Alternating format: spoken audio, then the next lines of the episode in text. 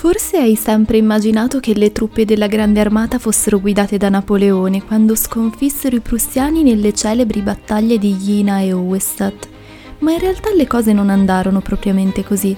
Sei sorpreso? Del resto lo fu anche lo stesso Napoleone, quando convinto di essere l'artefice della vittoria, apprese dal capitano Toubriand una curiosa notizia. Ma vediamo cosa accadde. Il 25 settembre 1805 la giovane Grande Armata aveva attraversato il Reno tra Mannheim e Strasburgo, diretta verso il Danubio. Nel giro di poco più di un anno aveva ridisegnato le carte d'Europa, tracciando il nuovo confine orientale di Francia a oltre 560 km dal precedente. Alla testa di quattro corpi d'armata, Napoleone aveva ammansito il governo austriaco, sbaragliato la potenza militare della Santa Russia e, ora, si accingeva a distruggere in un sol giorno di battaglia la leggenda dell'invincibilità prussiana. All'alba del 14 ottobre 1806 una coltre di nebbia avvolgeva Ina. Ricordava quella che quasi un anno prima aveva offuscato il campo di battaglia di Austerlitz e sembrava presagire l'esito del nuovo scontro.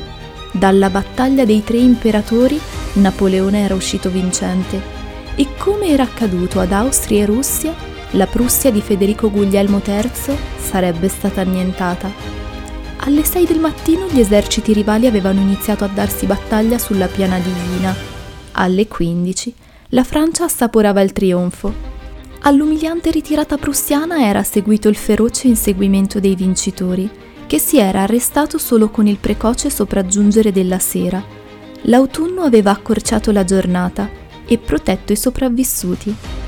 Di ritorno dal campo di battaglia, dove si era trattenuto fino a tardi per coordinare il soccorso dei feriti, Napoleone si era diretto al quartier generale, allestito in una locanda della città adornata per l'occasione con 30 vestilli dei nemici sconfitti. Il suo arrivo aveva dato il via ai festeggiamenti. Il compiacimento per la vittoria mascherava l'ovvia stanchezza dell'imperatore le istruzioni segrete di Federico il Grande erano senza dubbio in cima alla lista delle opere che più aveva apprezzato nei suoi studi di arte bellica. E ora, non senza una certa soddisfazione, realizzava di averne appena sconfitto gli eredi. Mai avrebbe immaginato le notizie che di lì a poco gli sarebbero state riferite. Frettolosamente il capitano Tobrian lo aveva raggiunto per importanti aggiornamenti. A una quindicina di chilometri da Jina, presso Auerstadt, il comandante del terzo corpo d'armata della grande armata Davout si era abbattuto e aveva annientato il nucleo principale dell'esercito di Federico Guglielmo III. Certo di essere l'artefice della sconfitta prussiana, Napoleone era trasalito. Il tuo maresciallo deve vederci doppio, aveva replicato irritato, convinto di aver personalmente guidato il corpo d'armata responsabile della vittoria. E invece era andata proprio così e avrebbe presto dovuto prenderne atto. Era stato Davout e non lui a guidare lo scontro decisivo contro l'esercito di Prussia. Ad Auerstadt, il suo subalterno alla testa di soli 26.000 uomini aveva annientato le corpose truppe condotte dal duca di Brunswick. Quanto a lui, l'imperatore, a capo di ben 96.000 soldati, a Jena non aveva che intrattenuto il fianco dell'esercito nemico in fondo per Napoleone non era una novità che il brillante e abilissimo Davout fosse l'unico in grado, forse, di competere con il suo talento militare, e certamente proprio per questo non gli era mai andato a genio. Del resto, questo genere di competizione non gli era mai piaciuto troppo. Eppure non aveva cercato di ombreggiare i reali meriti di quella vittoria.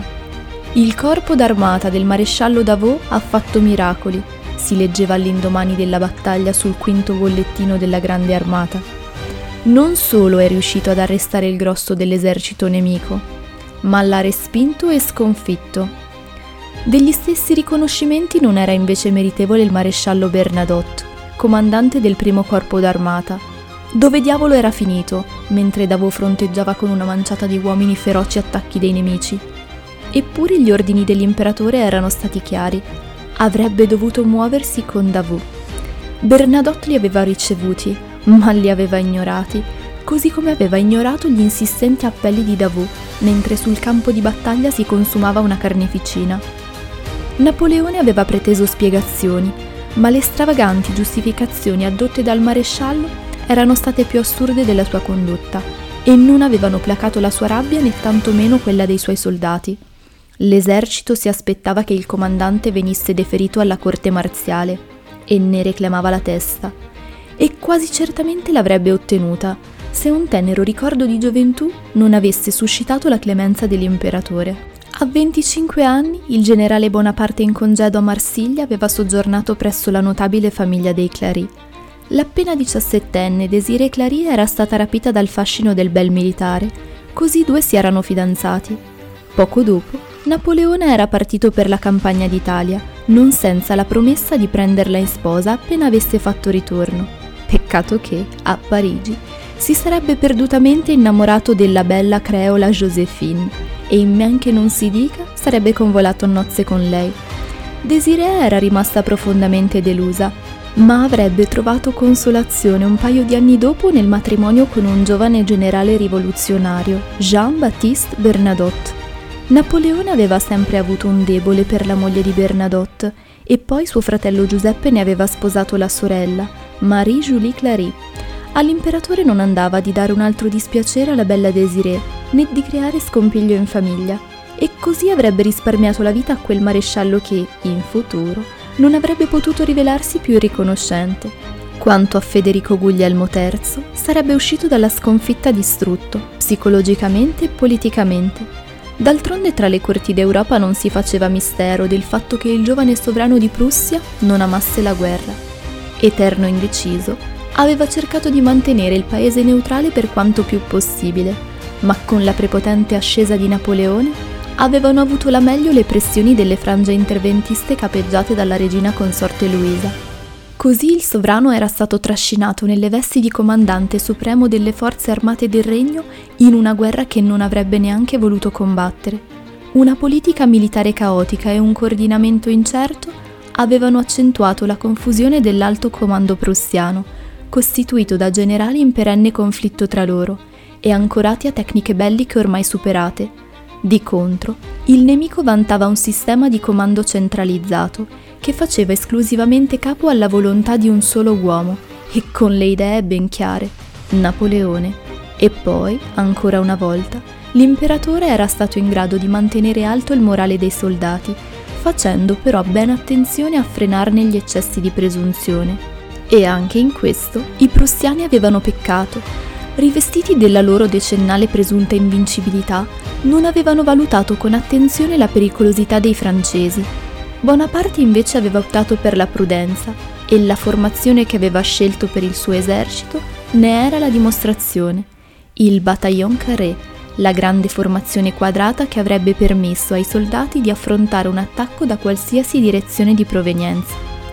La disfatta dell'esercito creato da Federico il Grande la più temuta macchina bellica dell'ultimo mezzo secolo, aveva lasciato incredule le monarchie del continente, oltre che atterriti dalla consapevolezza che, ormai, l'intera Europa a ovest dell'Oder fosse nelle mani dell'imperatore di Francia.